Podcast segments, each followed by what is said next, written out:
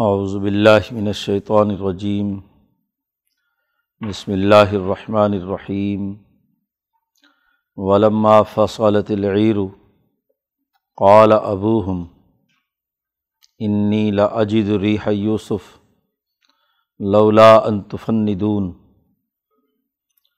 قالوا، تاللہ انک لفی ضلالک القدیم۔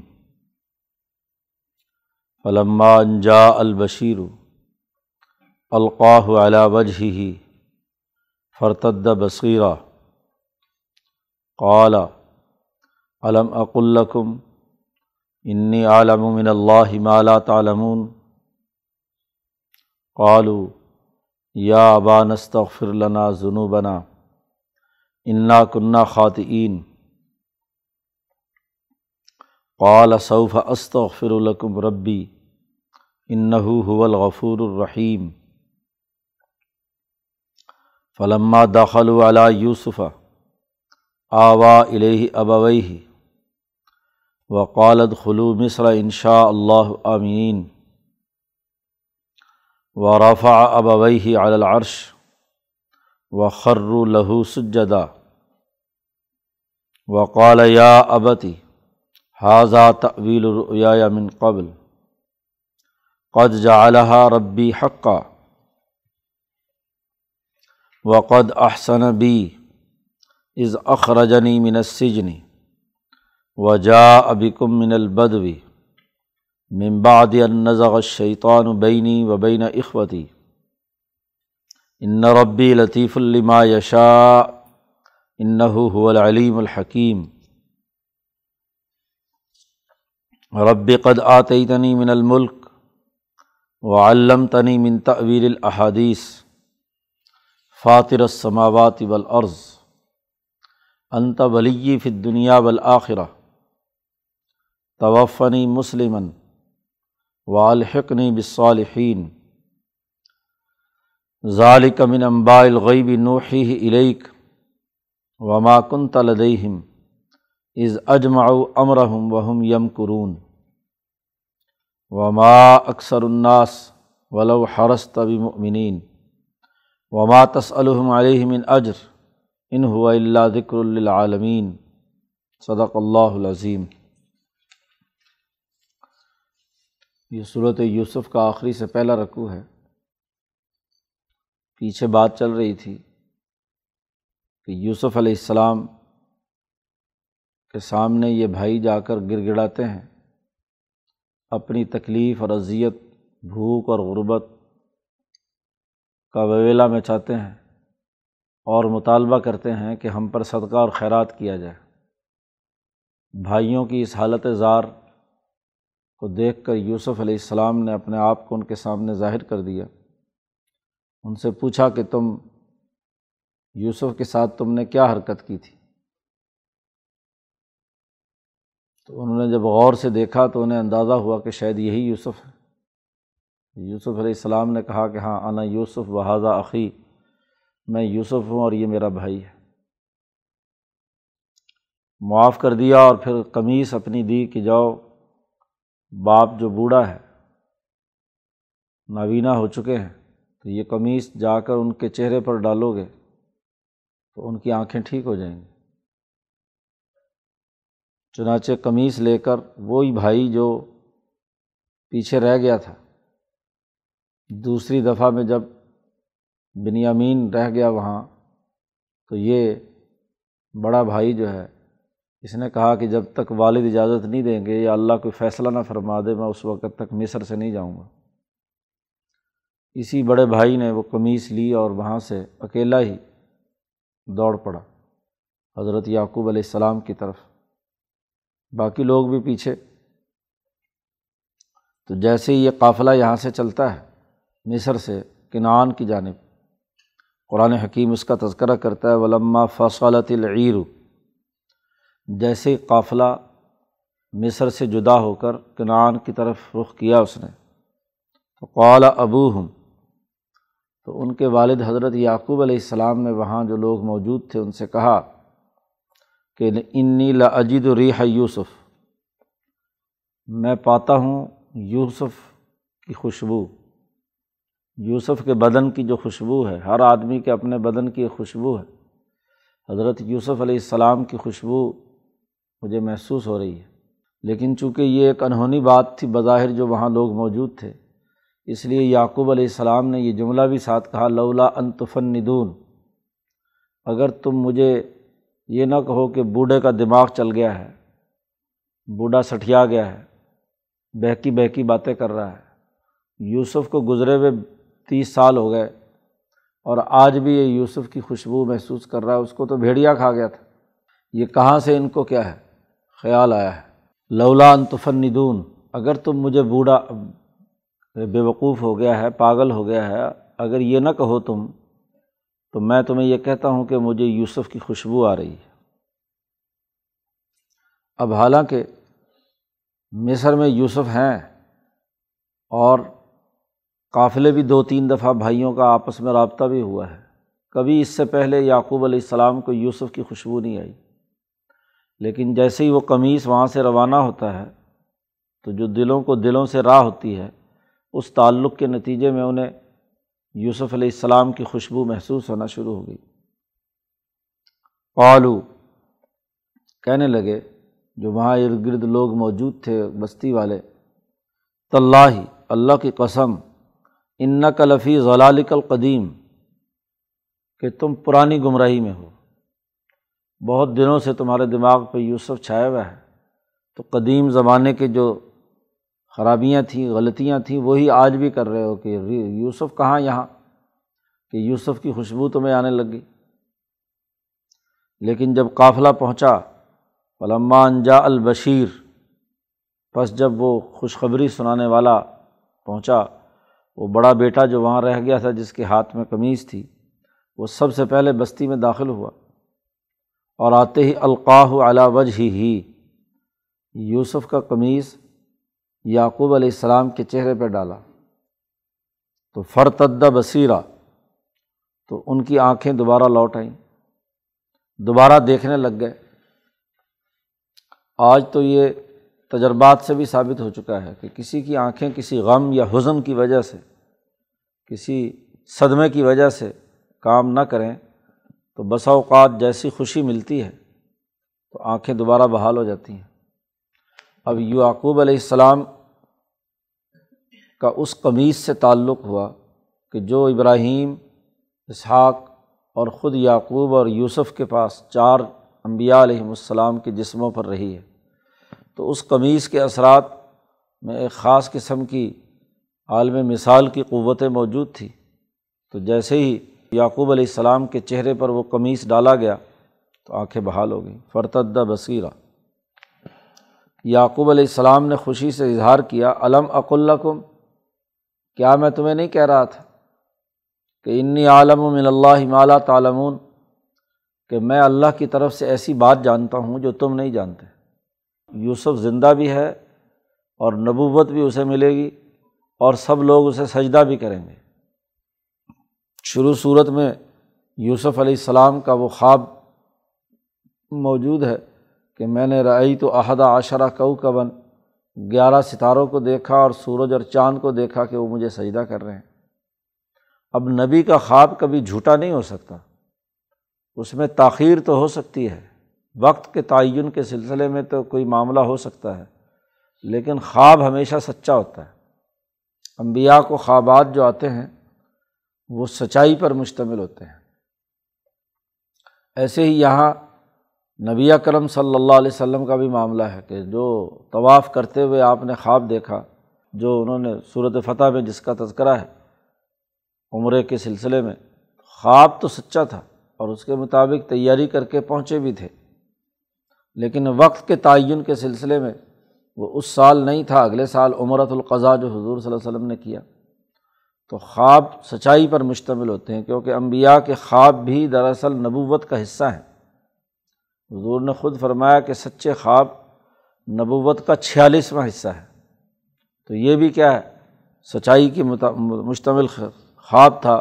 تو یعقوب علیہ السلام نے کہا کہ انی عالم من اللہ مالا تعلمون، اللہ کی جانب سے ایسی بات میں جانتا ہوں جو تم نہیں جانتے۔ اب بات کھل کر سامنے آ گئی کہ وہ جو بھیڑیے کی کہانی گھڑی تھی بھائیوں نے، وہ غلط تھی۔ مجرم ثابت ہو گئے۔ پہلے یوسف علیہ السلام کے سامنے شرمندہ ہوئے اور وہاں اپنی غلطی کا اعتراف کیا کہ وہ ان کنہ لخاتین کہ ہم مجرم ہیں، آپ کو اللہ نے ہم پر ترجیح دی ہے۔ ہم نے تمہارے ساتھ زیادتی کی ہے اور وہاں معافی کی درخواست کی تھی اور یہاں بھی حضرت یعقوب علیہ السلام کے کے سامنے بھی اپنے جرم کا اعتراف کرتے ہوئے ان سے معافی کے طلبگار ہیں۔ یا ابانا اے ہمارے ابا جان، استغفر لنا ظنو بنا ہمارے گناہوں کی معافی اللہ سے طلب کریں۔ خود بھی معاف فرمائیں اور اللہ سے بھی طلب کریں۔ انا کنہ خواتین بے شک ہم ہی مجرم تھے، ہم نے غلطی کی ہے۔ تو اپنی غلطی کا اعتراف کیا اور معافی مانگنے کی درخواست کی۔ امبیا علیہم السلام رحم دل ہوتے ہیں، وہ شفاق دل نہیں ہوتے۔ جرم تو ثابت ہو گیا، لیکن اس جرم کے باوجود جی حضرت یوسف علیہ السلام نے جیسے کہا تھا، لا تصریب علیکم الجوم آج کے بعد تم پر کوئی الزام اور کوئی تانہ مینا نہیں دیا جائے گا، تمہیں کہ تم نے میرے ساتھ کیا حرکت کی۔ ایسے ہی یعقوب علیہ السلام نے بھی بیٹوں کو معاف کر دیا اور پھر کہا کہ صوفہ است و ربی عن قریب تمہارے لیے میں اپنے رب سے بھی درخواست کروں گا معافی کی۔ اب چونکہ یہ دن کا وقت تھا، مخصوص اوقات تہجد کا وقت ہے، یہ جمعہ کا دن ہے، جس میں کیونکہ جرم بڑا تھا تو ایسے کسی خاص وقت کے اندر میں تمہارے لیے اللہ سے بھی دعا مانگوں گا کہ اللہ تعالیٰ تمہارے گناہوں کو معاف کر دیں اس لیے یہ کہا صوفہ عن قریب، جلد ہی میں تمہارے لیے اپنے رب سے استغفار کروں گا، معافی مانگنے کی درخواست کروں گا۔ انّو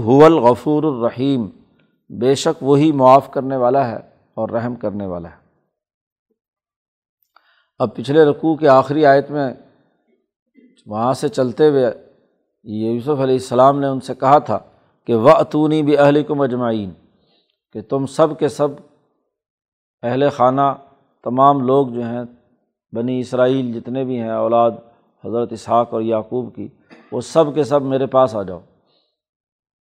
چنانچہ یہ سب لوگ پورا وفد بنا کر، پورا خاندان جتنے بھی ہاں جی عورتیں، مرد، بچے سب تھے، قافلے کی صورت میں میسر روانہ ہو گئے۔ اور قرآن حکیم اگلا منظر بیان کر رہا ہے کہ فلما داخل اعلیٰ یوسفہ جب یوسف علیہ السلام کے سامنے یہ لوگ تمام داخل ہوئے ان کے دربار میں، تو آوا الہی ابوئی تو حضرت یوسف علیہ السلام نے آگے بڑھ کر اپنے والد گرامی اور والدہ ان دونوں کو کا استقبال کیا، انہیں اعزاز و اکرام کے ساتھ اپنے پاس بٹھایا، اپنے تخت پر آوا الہی ابوئی ہی خاص اپنے تخت پر ان کے لیے جگہ بنوائی اور انہیں وہاں تش، بٹھوایا۔ ان کی تشریف آوری پر بڑے خوش تھے۔ و قالد خلو مصر ان شاء اللہ عامنین اور یوسف علیہ السلام نے کہا کہ مصر میں داخل ہو جاؤ۔ ہاں جی اگر اللہ نے چاہا۔ ان شاء اللہ آئندہ تم امن سے رہو گے۔ کنعان میں جو بھوک اور غلے کا مسئلہ اور وہاں جو بحران اور دوسری تنگیاں اور مصیبتیں، تو جو بد امنی کی حالت وہاں رہی ہے، خاص طور پر یعقوب علیہ السلام کے لیے، کہ وہ ہمیشہ بے چین رہے۔ تو اب وہ یہاں مصر میں آ کر ان سے حضرت یوسف علیہ السلام نے درخواست کی کہ آپ لوگ امن و امان کے ساتھ یہاں رہیں۔ و رفا ابوئی عدل عرش اور یوسف علیہ السلام نے اپنے دونوں ماں باپ کو، والدین کو تخت پر بٹھایا العرش۔ جس عرش پر خود بیٹھتے تھے تخت، جو بادشاہوں کے لیے ہوتا ہے، اس تخت پر انہیں بھی اپنے ساتھ بٹھایا۔ باقی ظاہرہ کے بھائی تھے اور وہ جیسے باقی درباری کھڑے تھے، ایسے وہ بھی۔ اب جیسے ہی یوسف علیہ السلام اپنے تخت پر جلوہ افروز ہوئے اور دونوں طرف اپنے والدین کو بٹھا لیا، تو خر رو لہو سجدا۔ تو بادشاہ جیسے دربار میں حاضر ہوتا ہے تو اس کے لیے لوگ سجدہ تعظیمی کرتے تھے۔ آدم علیہ السلام سے لے کر عیسیٰ علیہ السلام تک، تمام انبیاء کے زمانے کی شریعتوں میں سجدہ تعظیمی جائز تھا۔ تعظیم غیر اللہ کے لیے مطلقاً حرام نہیں ہے۔ کسی کا اعزاز اور اکرام کے لیے اس کے سامنے جھکنا یا اس کے سامنے سجدہ کرنا تعظیم کے مختلف دائرے ہیں۔ ایک ہے گردن جھکانا ایک ہے رکوع کی حالت میں جانا اور ایک سجدے کی حالت میں جانا۔ تو آدم علیہ السلام سے لے کر عیسیٰ علیہ السلام تک کی تمام شریعتوں میں یہ سجدہ تعظیمی جائز تھا۔ تعظیم اگر عبادت کی نیت سے ہو تو شرک ہے، اور اگر عبادت کی نیت نہیں ہے رسپیکٹ ہے ہاں جی احترام ہے۔ اب جیسے والدین کے بارے میں کہا گیا کہ ان کے سامنے اپنے کندھے جھکا دو۔ جی وقف ضلع جناح ذلی اپنے دونوں کندھے والدین کے سامنے جب جاؤ تو اپنے کندھے جھکا لو۔ تو یہ بھی ایک اعزاز اور اکرام ہے۔ یا بادشاہوں کے دربار میں جاتے ہیں تو وہاں ہاں جی کمر جھکا کر ان کا اعزاز و اکرام کرتے ہیں۔ لیکن نبی اکرم صلی اللہ علیہ وسلم کی شریعت میں سجدے کو حرام قرار دے دیا۔ نبی اکرم صلی اللہ علیہ وسلم کے پاس بھی وفود آتے تھے۔ شروع شروع میں وہ لوگ بھی اسی طرح سجدے کرتے تھے۔ لیکن آپ صلی اللہ علیہ وسلم نے انہیں منع کر دیا کہ کسی کوئی انسان کسی انسان کو سجدہ نہ کرے۔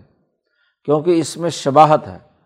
خواہ دل میں عظمت ہی کیوں نہ ہو یعنی خدا بنانے کا تصور نہ بھی ہو، لیکن ظاہری مشابہت جو ہے، اس میں وہ خدا بننے کی اور نہیں تو جس کو کیا جا رہا ہے، وہ اپنے آپ کو خدا سمجھنے لگ جاتا ہے۔ تو یہ تکبر اور غرور پیدا ہونے کا امکان تھا۔ تو شریعت محمدیہ جو کل انسانیت کے لیے اور قیامت تک کے لیے ہے، تو تمام انسانوں کے مجموعی مزاج کو سامنے رکھتے ہوئے سجدہ تعظیمی روک دیا گیا۔ سوائے یہ کہ آپ کمر جھکائیں یا اعزاز و اکرام کے لیے اپنے کندھے جھکائیں، کسی کی رسپیکٹ اور عزت کے لیے، احترام کے لیے، یہ تو ٹھیک ہے۔ لیکن یاد رکھیے کہ اگر وہ بھی عبادت کی نیت سے ہو تو وہ بھی ناجائز ہے۔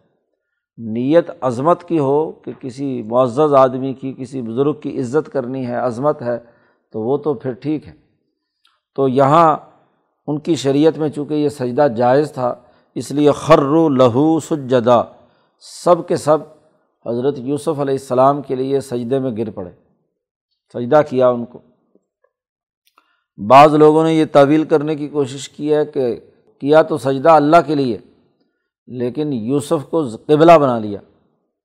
تو اب چاہے ادھر کی بات کرو یا ادھر کی بات، تو بنیادی سی یہ ہے کہ انہوں نے سجدہ کیا ہے تمام نے، یوسف علیہ السلام۔ اور وہ شروع خواب کے اندر بھی یہ بات انہوں نے اپنے آپ ہاں جی محسوس کی ہے اور اس کا اظہار بھی کیا ہے کہ یہ گیارہ ستارے اور سورج اور چاند مجھے سجدہ کر رہے ہیں۔ تو سجدہ بنیادی طور پر یوسف علیہ السلام کی عظمت اور تعظیم کے لیے تھا، سرنڈر کرنا تھا۔ اور یہ دراصل اس بات کا اقرار ہوتا ہے کہ ہم آپ کی حکمرانی کو تسلیم کریں گے۔ جیسے فرشتوں نے آدم کے سامنے سجدہ کیا، تو اس سجدے کا مقصد بھی کیا ہے؟ یہ ہوتا ہے کہ ہم آدم کے لیے خدمت گاری کا کام کریں گے، اس کے حکم کی خلاف ورزی نہیں کریں گے۔ کیونکہ علمی تفوق اور خلافت اس کو حاصل ہو گئی ہے، تو زمین پہ کام کرنے والے تمام فرشتے وہ انسانیت کے لیے خدمت گار ہیں۔ تو ایسے ہی ہے جیسے کہ کوئی آدمی حکومت کے تخت پر بیٹھتا ہے تو تمام فورسز اور تمام مسلح افواج جو ہیں، قوتیں، پولیس ہو، فوج ہو سیکورٹی ہو، جو بھی اسلحے کا استعمال کرنے والے ہیں، انہیں، انہوں کو آ کر سلامی دینی ہے گارڈ آف آنر پیش کرنا ہے، تاکہ اس بات کا یقین ہو کہ وہ اب اس حکمران کی حکمرانی کو تسلیم کریں گے۔ تو ایسے ہی یوسف علیہ السلام کے سامنے ان بھائیوں نے بھی جیسے پورا کا پورا باقی دربار سجدہ کرتا تھا، یہ بھی سجدے میں چلے گئے۔ اور جیسے ہی سجدے میں گئے، حتیٰ کہ ماں باپ بھی جن کو اعزاز و اکرام کے ساتھ ساتھ بٹھایا گیا تھا، تو وہ بھی سجدے میں چلے گئے۔ تو والد والد کو حضرت یعقوب علیہ السلام کو یوسف علیہ السلام نے اٹھایا اور کہا، یا آباتی حاضہ طویل الرویا یا من قبل۔ اے ابا جان، یہ ہے اس خواب کی تعبیر جو میں نے پہلے دیکھا تھا۔ جو بارہ تیرہ سال کی عمر میں میں نے خواب دیکھا تھا، اس کی یہ تعبیر ہے آج میرے سامنے آ گئی۔ قد جعلہ ربی حقہ اس میں میرا کوئی کمال نہیں۔ اس خواب کو میرے رب نے سچا کر دکھایا۔ جو مجھے خواب نظر آیا تھا وہ بالکل برحق تھا اور میرے رب نے اسے سچا کر دکھایا۔ میرا اس میں کوئی کمال نہیں۔ رب کا مجھ پر کتنا بڑا اکرام ہے کہ وقد احسن بھی کہ اللہ پاک نے مجھ پر بڑا احسان کیا۔ کیا احسان کیا؟ از اخرجنی من السجن۔ ہاں جی آٹھ نو سال کی جیل کی قید سے اللہ نے مجھے رہائی دی۔ اور وجہ ابھی کو من البد اور تمہیں دیہات سے اٹھا کر شہر پہنچا دیا۔ کنعان ایک چھوٹی سی بستی اور گاؤں تھا ابھی۔ ابھی اس کی مرکزیت کسی شہریت کے یا مدنیت اور مصریت کے حوالے سے نہیں تھی۔ جا ابھی من البد یہ مصر بن گیا تھا۔ یوسف علیہ السلام کی جد وجہد سے مصر عربی میں کہتے ہیں تہذیب و تمدن کے گہوارے کو۔ جس میں سولائزیشن ہو، جس میں تہذیب ہو، جس میں مدنیت ہو، تمدن ہو، تو مصر بھی اسی کے لیے استعمال ہوتا ہے۔ مصریت بڑا شہر اور مدینہ بھی اسی کام کے لیے استعمال ہوتا ہے۔ جیسے یوسف علیہ السلام نے جا کر ہاں جی افریقہ کے اس ملک کو، مصر کی مصریت عطا کی، شہریت عطا کی کہ دنیا بھر سے لوگ غلہ لینے کے لیے اس مرکزی مقام پر آ رہے ہیں۔ اور ان کی تہذیب و تمدن ایسی ہے کہ انہوں نے قحط کے مقابلے کے لیے ایک بہتر اقتصادی منصوبہ بندی کی ہے۔ تو وہی مصر ہوتا ہے۔ گاؤں میں تو روز کی سبزی ہوئی اور کھا لی اور ختم ہو گیا۔ ذخیرہ وخیرہ اور بیچنے دینے کا کوئی معاملہ ایسا تفصیلی نہیں ہوتا۔ لیکن شہر میں پوری پلاننگ ہوتی ہے کہ مستقبل میں اگر کوئی چیز ہو تو اس کے لیے کیا کردار ادا کرنا ہے۔ تمہیں تمام کو دیہات سے اٹھا کر یہاں پہنچایا ممباد ان نظغ شیطان و بینی و بین اخوتی۔ اس کے بعد کہ شیطان نے میرے اور میرے بھائیوں کے درمیان ہاں جی آپس میں اختلاف پیدا کیا تھا، جھگڑا ڈالنے کی کوشش کی تھی کہ بھائیوں کو میرے خلاف شیطان نے بھڑکا دیا، حسد، کینہ بوز عداوت ان کے دل میں پیدا کر دیا اور انہوں نے وہ حرکتیں کیں ان تمام کے بعد ہاں جی ان تمام جھگڑے ڈالنے کے بعد اللہ نے مجھ پر کتنا بڑا احسان کیا کہ مجھے یہاں پہنچا دیا۔ تو احسانہ بی کی تفصیل دو باتوں سے ہوئی۔ ایک تو جیل سے مجھے نکالا، دوسرا تم دیہات سے نکل کر یہاں آ گئے۔ اور اس کے بعد اللہ نے احسان کیا کہ بھائیوں اور میرے درمیان بڑا جھگڑا شیطان نے ڈال دیا تھا۔ ان نہ ربی لطیفن لما یشا میرا رب بہت ہی خفیہ تدبیر کرنے والا ہے، لطیف، بہت باریک بینی سے معاملات کا پورا ایک سسٹم کردار ہوتا ہے، لما یشا جو چاہتا ہے۔ اللہ جو چاہتا ہے، اس کو بڑے لطیف انداز میں کیا ہے، وہ اہداف اور مقاصد پورے کر دیتا ہے۔ بھائیوں کو بھی خبر نہیں، باپ بھی غم کے اندر مبتلا ہے۔ اگرچہ اجمالی طور پر باپ کو یہ تو معلوم ہے کہ یوسف زندہ ہے کہیں نہ کہیں، لیکن یوسف کی جدائی کا غم برداشت کر رہے ہیں۔ تو بڑی تدبیر کے ساتھ، بڑی لطیف طریقے کے ساتھ اللہ پاک نے ہمیں یہاں پہنچا دیا۔ ان نحو العلیم الحکیم۔ بے شک وہی اللہ ہے جو بہت زیادہ جاننے والا ہے اور بہت زیادہ حکمت والا ہے۔ اب کتنا بڑا اللہ نے احسان کیا۔ اب یہاں یوسف علیہ السلام اللہ سے ایک دعا مانگتے ہیں۔ ربی، اے میرے پروردگار، قد آتے من الملک۔ تو نے مجھے حکمرانی میں سے حصہ دیا۔ مجھے حکمرانی عطا کی۔ پوری وسیع دنیا میں بہت سے بادشاہ ہیں۔ تو نے مجھے حکمران بنایا۔ اور سب سے بڑھ کر یہ کہ وہ علم تنی من تعویر الحادیث باتوں کے اصل مقاصد و اہداف ہیں۔ باتوں کی جو سیاست ہے، اس کا علم تو نے مجھے عطا فرمایا کہ میں معاملات کو سمجھ کر، معاملات کو حل کرنے کی، جو کرنے کا جو علم رکھتا ہوں، یہ تو نے مجھے عطا کیا۔ ہے تو آتی تنی من الملک و علم تنی من تعویل الحادیث تو نے باتوں کی سیاست مجھے سمجھائی۔ تو ہی آسمان و زمین کا خالق ہے، فاطر السماوات والارض۔ انت ولی فت دنیا والآخرہ۔ تو ہی میرا دنیا میں بھی ولی اور کارساز ہے اور آخرت میں بھی۔ ولایت تیری ہی ہے، اصل حکمرانی تیری ہی ہے۔ تیری حکمرانی کے اندر مجھے ایک تو حکومت، سیاسی حکومت ملی۔ دوسرا علم نبوت ملا تو دو علمی صلاحیت اور سیاسی طاقت اور قوت دونوں چیزیں تو نے مجھے عطا فرمائی۔ اب یہ بہت بڑا انعام ہے کہ مصر کی پوری حکمرانی میرے پاس ہے اور اس کے ساتھ ساتھ علوم نبوت میں سے اعلیٰ ترین علوم مجھے عطا فرمائے ہیں۔ اب ایسے کر اے اللہ، توفنی مسلمن مجھے اسی اسلام کی حالت میں، اپنی فرما برداری کی حالت میں مجھے موت دے دینا۔ یہ نہ ہو کہ اب اس کے بعد میرے دل میں کوئی کجی پیدا ہو جائے، ربنا لا تو قلوبنا بعد از ہدئی تنا ہدایت کے بعد ہمارے اندر کوئی کجی اور وہ نہ ہو، توفنی مسلمن اور ایک اور دعا ہے کہ وہ الحقنی بصالحین مجھے جو نیک اور سالے لوگ گزرے ہیں، مجھے ان میں شامل کر دے۔ الحقنی ابراہیم کو جو مقام ملا ہے ہاں جی اسماعیل کو اور اسحاق کو جو مقام ملا ہے میرے والد گرامی جس مقام پر ہیں، اے اللہ مجھے کیا ہے، ان کا حصہ بنا دے۔ اس تسلسل کے ساتھ مجھے جوڑ دے، اس کے ساتھ مجھے وابستہ کر دے۔ یہ دو دعائیں وہاں حضرت یوسف علیہ السلام نے مانگی ہیں۔ امام شاہ ولی اللہ دہلوی رحمۃ اللہ علیہ نے فرمایا ہے کہ اس بر عظیم پاک و ہند میں کام کرنے کا طریقہ یوسف کا طریقہ ہے کہ یہاں بغیر کسی تشدد اور لڑائی کے یوسف علیہ السلام نے اپنی علمی تفوق اور شعور سے وہاں کی حکمران کو بھی مطمئن کیا، وہاں کی اقوام کو بھی مطمئن کیا، وہاں کے لوگوں نے بھی جیل سے اٹھا کر مجبور ہو کر کرسی اقتدار پر لا بٹھایا۔ تو یہاں وہ طریقۂ کار نہیں ہے جو لڑائی بھڑائی اور تشدد کے ذریعے سے سماج میں تبدیلی کا ہے۔ جو حکمت عملی یوسف نے اختیار کی، وہ اختیار ہونی چاہیے۔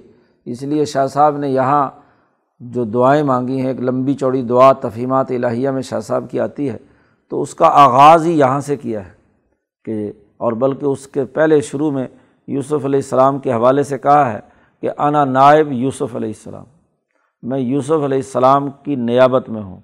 اولیاء اللہ کی مختلف نسبتیں ہوتی ہیں۔ ان نسبتوں میں کسی کو کسی نبی سے مناسبت ہے، کسی کو کسی نبی سے مناسبت ہے۔ کسی نبی کی نبی اکرم صلی اللہ علیہ وسلم میں تو تمام انبیاء کی تمام نسبتیں جمع ہیں۔ مفہمین کی ساری اقسام ان کے اندر داخل ہیں۔ لیکن ہاں جی بعض جو اولیاء اللہ ہیں، ان میں ضروری نہیں کہ ساری کی ساری ہوں۔ ان میں مختلف انبیاء کی مختلف خصوصیات ہیں۔ ہندوستان میں بر عظیم پاک و ہند میں کام کرنے کے لیے امام شاہ ولی اللہ فرماتے ہیں کہ یوسفی طریقہ اور اسوہ حسنہ کو سامنے رکھنے کی ضرورت ہے اور مجھے یہ یوسفی نسبت عطا کی گئی ہے کہ یہاں کے لوگوں کو عقل و شعور اور فہم و بصیرت سے دین کا قائل کروں اور ان کے علمی اور عقلی اور سیاسی اور معاشی مسائل حل کروں تاکہ اس کے ذریعے سے وہ کیا ہے، اس یوسفی طریقۂ کار کے مطابق دین کے اندر یہاں تغی، تبدیل، دین کا غلبے کا نظام قائم ہو۔ اور یہ دعا شاہ صاحب نے بار بار مانگی ہے یہی جو یوسف علیہ السلام رب قد آتے تنی من الملک رب قد آتے تنی من الملک و علم تنی من تعویل احادیث شاہ صاحب کہتے ہیں اللہ، میں اس سے وہی دعا مانگتا ہوں جو یوسف نے مانگی تھی۔ رب قدات تنی من الملک، مجھے بھی سیاست میں سے ایک حصہ عطا فرما۔ اور وہ علم تنی من تعویل الحادیث ہاں جی فاطر السماوات والارض، انت ولی فت دنیا والآخرہ۔ اور توفنی مسلم و الحقنی بصالحین جو تسلسل پہلے صالحین کا، انبیاء کا، صحابہ کا تعبین کا چلا آ رہا ہے، مجھے ان کے ساتھ وابستہ کر دے۔ یہاں تک پورا قصہ بیان کرنے کے بعد نبی اکرم صلی اللہ علیہ وسلم سے کہا جا رہا ہے، بات مکمل ہو گئی۔ کہتے ہیں ظالق من امبا الغیبی یہ غیب کی خبریں ہیں۔ نوحی ہی علیق ہم نے اس کو وہی کیا ہے، اے محمد صلی اللہ علیہ وسلم، آپ کی طرف۔ آپ وہاں موجود نہیں تھے۔ وما کن تلدیم از اجماؤ امرحم آپ وہاں اس وقت موجود نہیں تھے جب بھائی اکٹھے ہو کر یوسف کے خلاف سازش کر رہے تھے۔ اجماؤ امرحم وہم یم قرون اور وہ مکر و فریب کے تانے بانے بن رہے تھے کہ کس کس طریقے سے یوسف کو یہاں سے بھگایا جائے۔ ان کو باپ سے دور کیا جائے۔ آپ وہاں نہیں تھے۔ تو یہ غیب کی خبریں ہم آپ کو بتائے ہیں۔ تو رات اور انجیل میں یہ واقعہ باقی تفصیلات تو دوسری بہت سی ہیں، لیکن اس واقعے کے اہم اجزاء کی تفصیلات وہاں نہیں ہیں۔ اس لیے یہ واقعہ اس ترتیب کے ساتھ نہ انجیل میں ہے اور نہ ہی تورات میں ہے۔ یہودیوں کو نہ اس کا علم تھا، نہ عیسائیوں کو۔ اس لیے لوگوں کو اس کی تفصیلات معلوم نہیں تھی۔ جتنی تفصیل کے ساتھ قرآن حکیم نے یہاں بیان کیا ہے، یوسف علیہ السلام کا یہ واقعہ تو قرآن حکیم کہتا ہے، نبی اکرم صلی اللہ علیہ وسلم سے اللہ پاک فرماتے ہیں کہ ہم نے آپ پر خاص طور پر یہ غیب کی خبریں آپ کے سامنے بیان کی ہیں۔ واقعہ تو یہ وقوع پذیر ہوا عبرانی زبان میں۔ ہم نے آپ کے سامنے عربی میں بیان کیا، اس لیے شروع صورت میں کہا تھا قرآن عربی لعلکم تعقلون۔ تاکہ یہ عقل اور شعور سے کام لیں، سمجھ سکیں عربی زبان میں ہم نے یہ قرآن نازل کیا ہے۔ یہ واقعہ اس بات کا مکمل روڈ میپ ہے کہ آپ کیا کریں گے اس کے بعد۔ آپ کی جد وجہد کا رخ کیا ہوگا؟ وہ بالکل واضح ہے۔ جیسے قومی انقلاب یوسف علیہ السلام نے برپا کر کے وہاں مصر کو مصر بنایا، ایسے ہی آپ بھی ایک مدینہ بسائیں گے۔ آپ بھی اسی طرح کی جد وجہد اور کوشش کریں گے۔ جیسے ان کے دس بھائیوں نے ان کے خلاف مزاحمت کی، آپ کے بھی دس وطن جو بنی ہاشم کے مقابلے پر ہاں جی بنی ہاشم کے خلاف کارروائی کرتے رہے، وہ بھی۔ اور پھر جو کچھ گیارہ کے قریب یہاں مناسبتیں ہاں جی علماء نے تلاش کی ہیں کہ کس طریقے سے یہ ہاں جی گیارہ بارہ مشابتیں ہیں نبی اکرم صلی اللہ علیہ وسلم کے۔ وہ بھی تین سال، نبی اکرم صلی اللہ علیہ وسلم بھی جیل میں تین سال رہے شیب ابی طالب میں۔ یوسف علیہ السلام بھی آٹھ نو سال جیل کے اندر رہے، وغیرہ وغیرہ۔ تو یہ پوری بات بیان کر دی، ہم نے آپ کے پاس تفصیل بیان کر دی۔ لیکن اے نبی، بات کھل کر اللہ پاک نے کہہ دی، وما اکثر الناس بمؤمنین ولو حرستہ اگرچہ تم کتنا ہی حریث کیوں نہ ہو، کتنا ہی آپ کی چاہت ہو کہ یہ سارے مسلمان ہو جائیں، لیکن ان کی اکثریت کبھی آپ پر ایمان لانے والی نہیں بنے گی۔ اب کتنا تفصیل سے ہم نے یہ پورا قصہ اور پوری تمام باتیں بیان کر دی ہیں، لیکن اس کے باوجود بھی ان کی اکثریت ایمان لانے والی نہیں ہے۔ بلو حرستہ اگرچہ آپ کو بڑی ہی خواہش ہے، بڑا حریث ہیں آپ کہ یہ سب لوگ مسلمان ہو جائیں، لیکن یہ مسلمان اکثریت ان کی ہونے والی نہیں ہے وہ تس الحم علیہ من اجرن اور پھر آپ، ایک تو آپ کو یہ حرص اور لالچ ہے کہ یہ کسی طریقے سے سب کے سب مسلمان ہو جائے اور پھر آپ اس پر کوئی معاوضہ بھی تو ان سے نہیں مانگ رہے۔ وما تس الحم علیہ من اجرن آپ ان سے اس، اپنے اس کام پر اپنے اس ایمان کی دعوت پر ان سے کوئی معاوضہ بھی نہیں مانگ رہے۔ ان ہوا اللہ ذکر العالمین یہ تو نصیحت ہے تمام انسانوں کے لیے۔ تو نصیحت اور خیر خواہی بغیر کسی معاوضے کے کر رہے ہیں، لیکن معاملہ یہ ہے کہ ان کی اکثریت کبھی بھی ایمان لانے والی نہیں ہوگی۔ تو پورا واقعہ اور قصہ بیان کرنے کے بعد نبی اکرم صلی اللہ علیہ وسلم سے بتلا دیا کہ یہ ہم نے غیب کی خبریں آپ کو دی ہیں تاکہ ان کو سمجھ میں آ جائے، لعلکم تعقلون۔ لیکن ان کی عقل لگتا نہیں ہے کہ وہ ایمان کو قبول کر کے آپ کی اتباع کرنے لگیں۔ اللہ تعالیٰ قرآن حکیم کو سمجھنے اور اس پر عمل کرنے کی توفیق عطا فرمائے۔ اللہ